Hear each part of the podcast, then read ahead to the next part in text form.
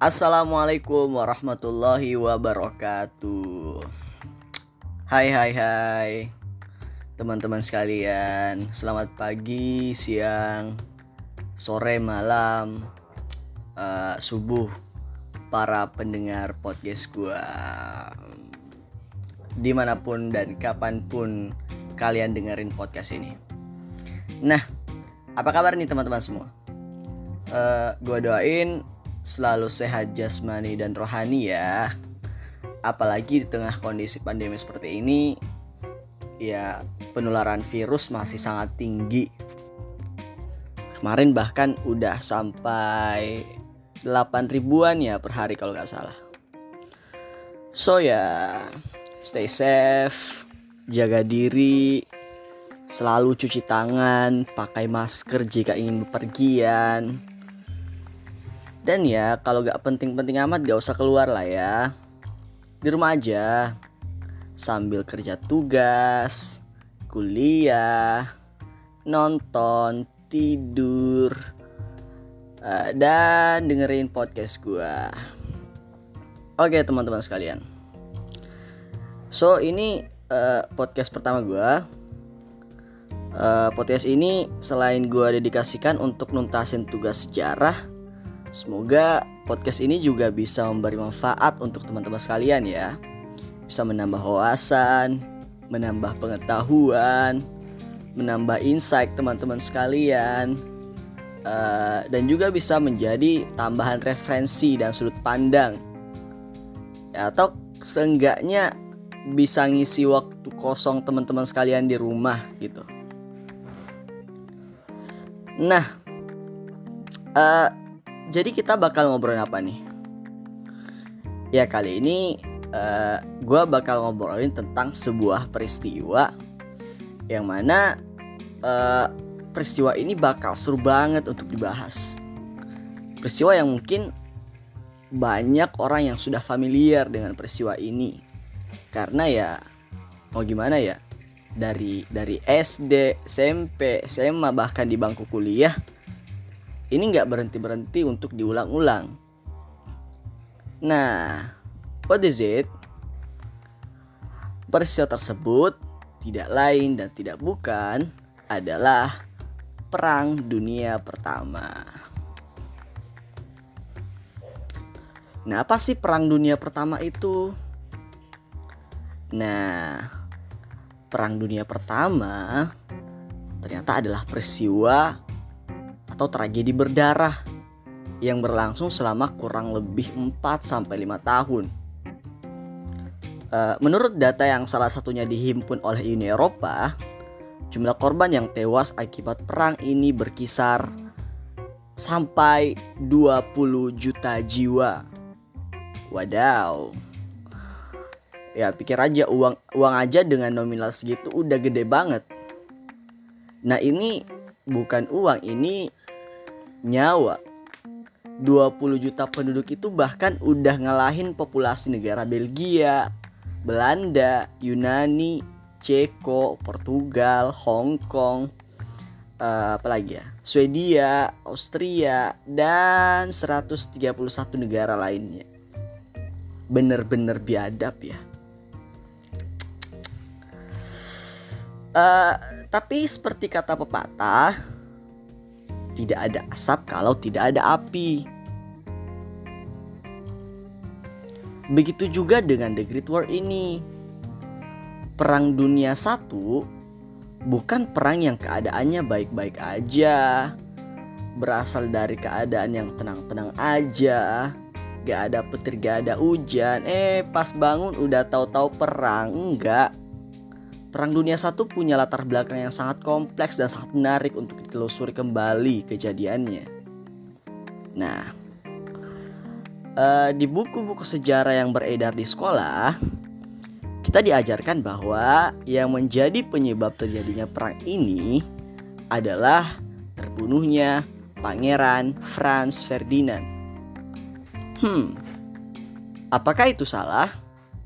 Tentunya tidak karena emang benar pernyataan perang itu keluar akibat dari peristiwa tersebut. Tapi, nah ada tapinya. jika kita telisik jauh ke belakang, uh, kita bakal menemukan fakta yang sebenarnya apa ya lebih mendalam seperti itu. Nah ini menarik. Soalnya ini jarang banget diangkat di bangku sekolah. Gue pengen mulai dari awal. Jadi kenapa sih pembunuhan massal sebanyak itu dapat terjadi? Kenapa sih pembunuhan sebengis itu uh, ketika itu dapat terjadi? Nah, jadi gini. Ketika itu di awal abad ke-20 Kekaisaran Jerman muncul sebagai kekuatan baru di daratan Eropa. Dari aspek militer, ekonomi, politik, industri, pendidikan, ya pokoknya waktu itu Jerman lagi gencar-gencarnya bangun kekuatan untuk menjadi negara adidaya di Eropa. Lahirnya kekuatan Jerman dalam perspektif hubungan internasional mengguncang sesuatu yang disebut sebagai balance of power yang ada di Eropa. Karena sebelum Jerman menjadi kekuatan baru di Eropa, Inggris dengan wilayah koloni yang luas, armada tempur perairan yang sangat kuat, dan terisolasi dari invasi negara-negara lain secara geografis, berperan sebagai penyeimbang dari kekuatan-kekuatan yang ada di Eropa. Nah, Inggris takut kalau-kalau Jerman sampai berhasil menguasai Eropa daratan. Tentunya negara mereka akan terancam. Apalagi Jerman punya geng sama Austro-Hongaria dan Italia yang dinamakan Triple Alliance. The rising power dari Jerman yang sangat pesat ini tidak hanya dikhawatirkan oleh Inggris, Prancis dan Rusia juga mengadakan perjanjian kerjasama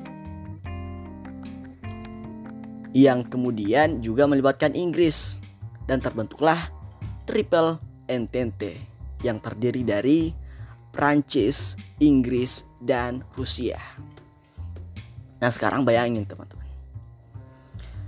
Di kelas, di sebuah kelas itu terpecah menjadi dua geng. Terpecah menjadi dua geng yang sama-sama banyak komplotannya dan sama-sama kuat. G yang satu bilang kalau ada anggota gue yang diserang itu artinya nyerang semua anggota geng A. Nah, si geng yang kedua, geng B juga bilang seperti itu. Nah, bayangin deh. Sebegitu manasnya situasi di di kelas kelas itu. Nah, itu juga sama yang terjadi di Eropa juga mirip kayak gitu. Satu bloknya Jerman, yang satu bloknya Inggris. Sama-sama kekuatan besar di Eropa waktu itu.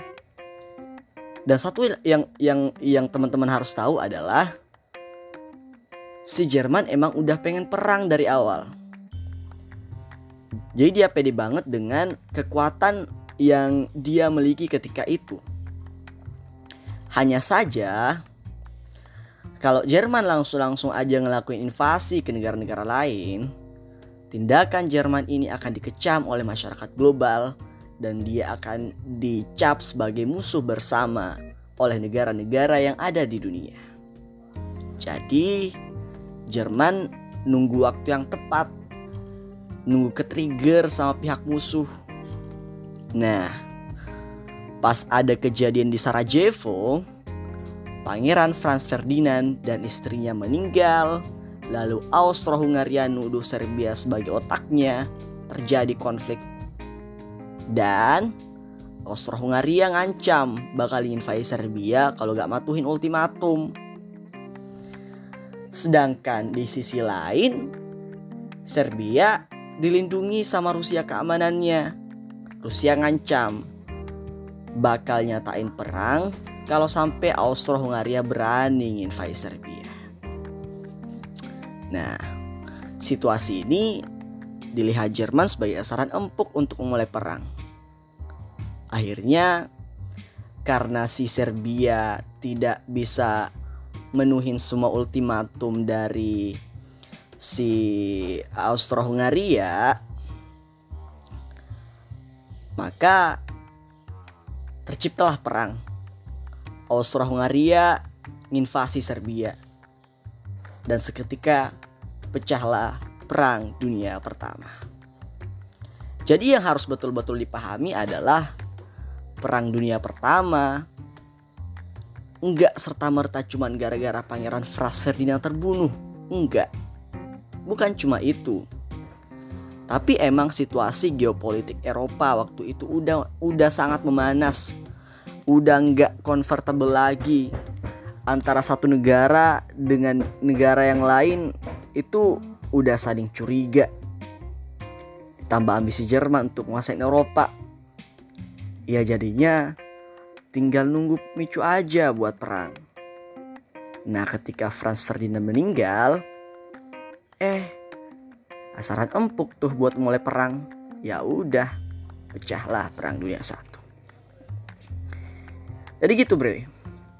Sangat-sangat kompleks latar belakang perang dunia satu.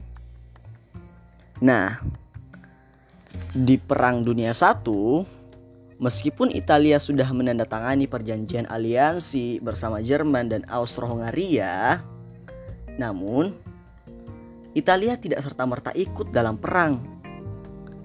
Italia mutusin untuk bersikap netral dan tidak ikut campur dalam peperangan.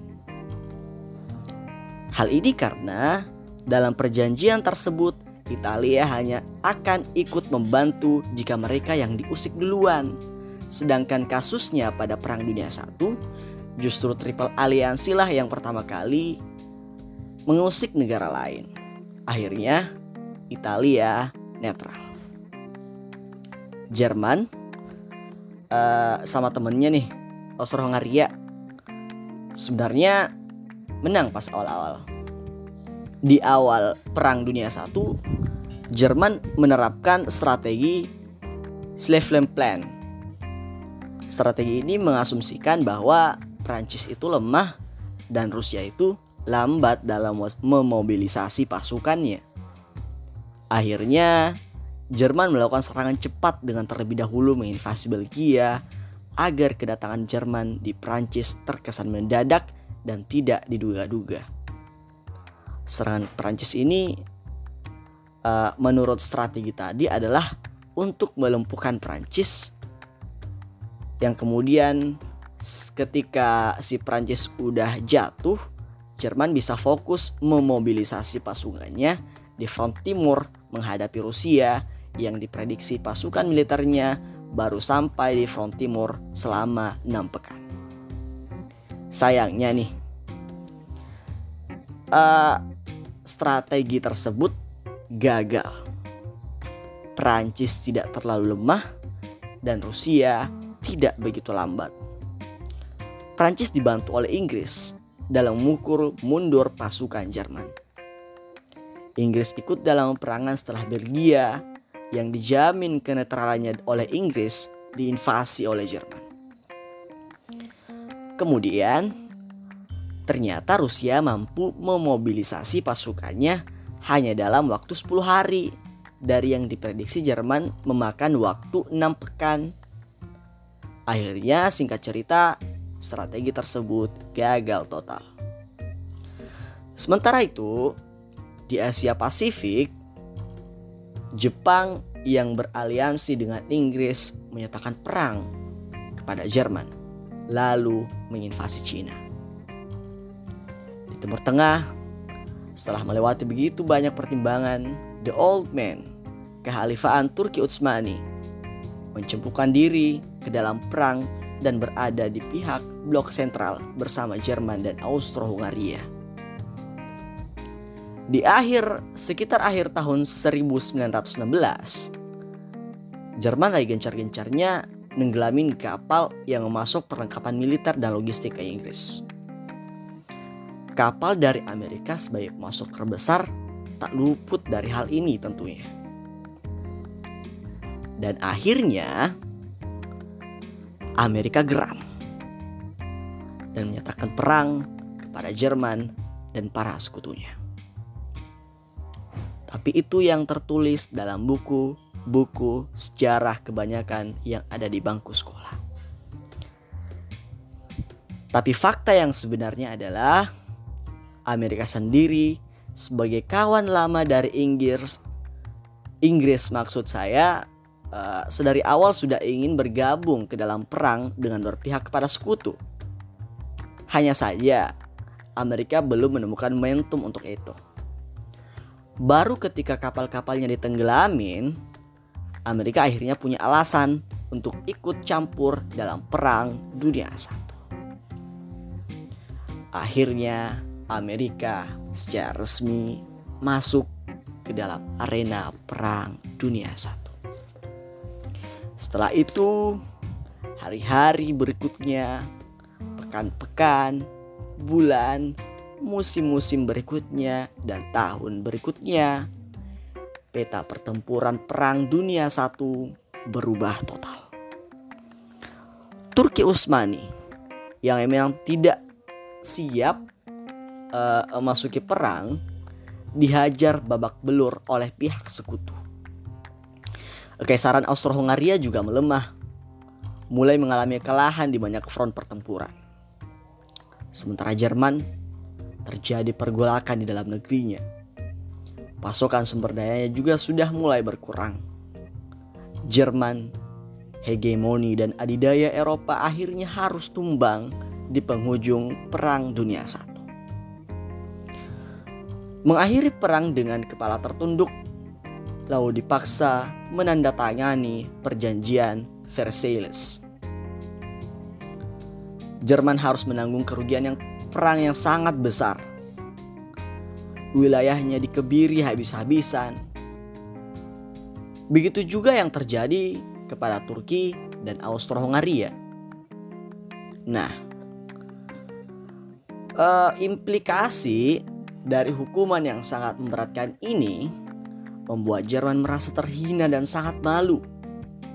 Ya bayangin aja, harus membayar kerugian perang, wilayah kekuasaan dan koloni diambil paksa, kemudian didemilitarisasi, dikatakan sebagai uh, penjahat perang.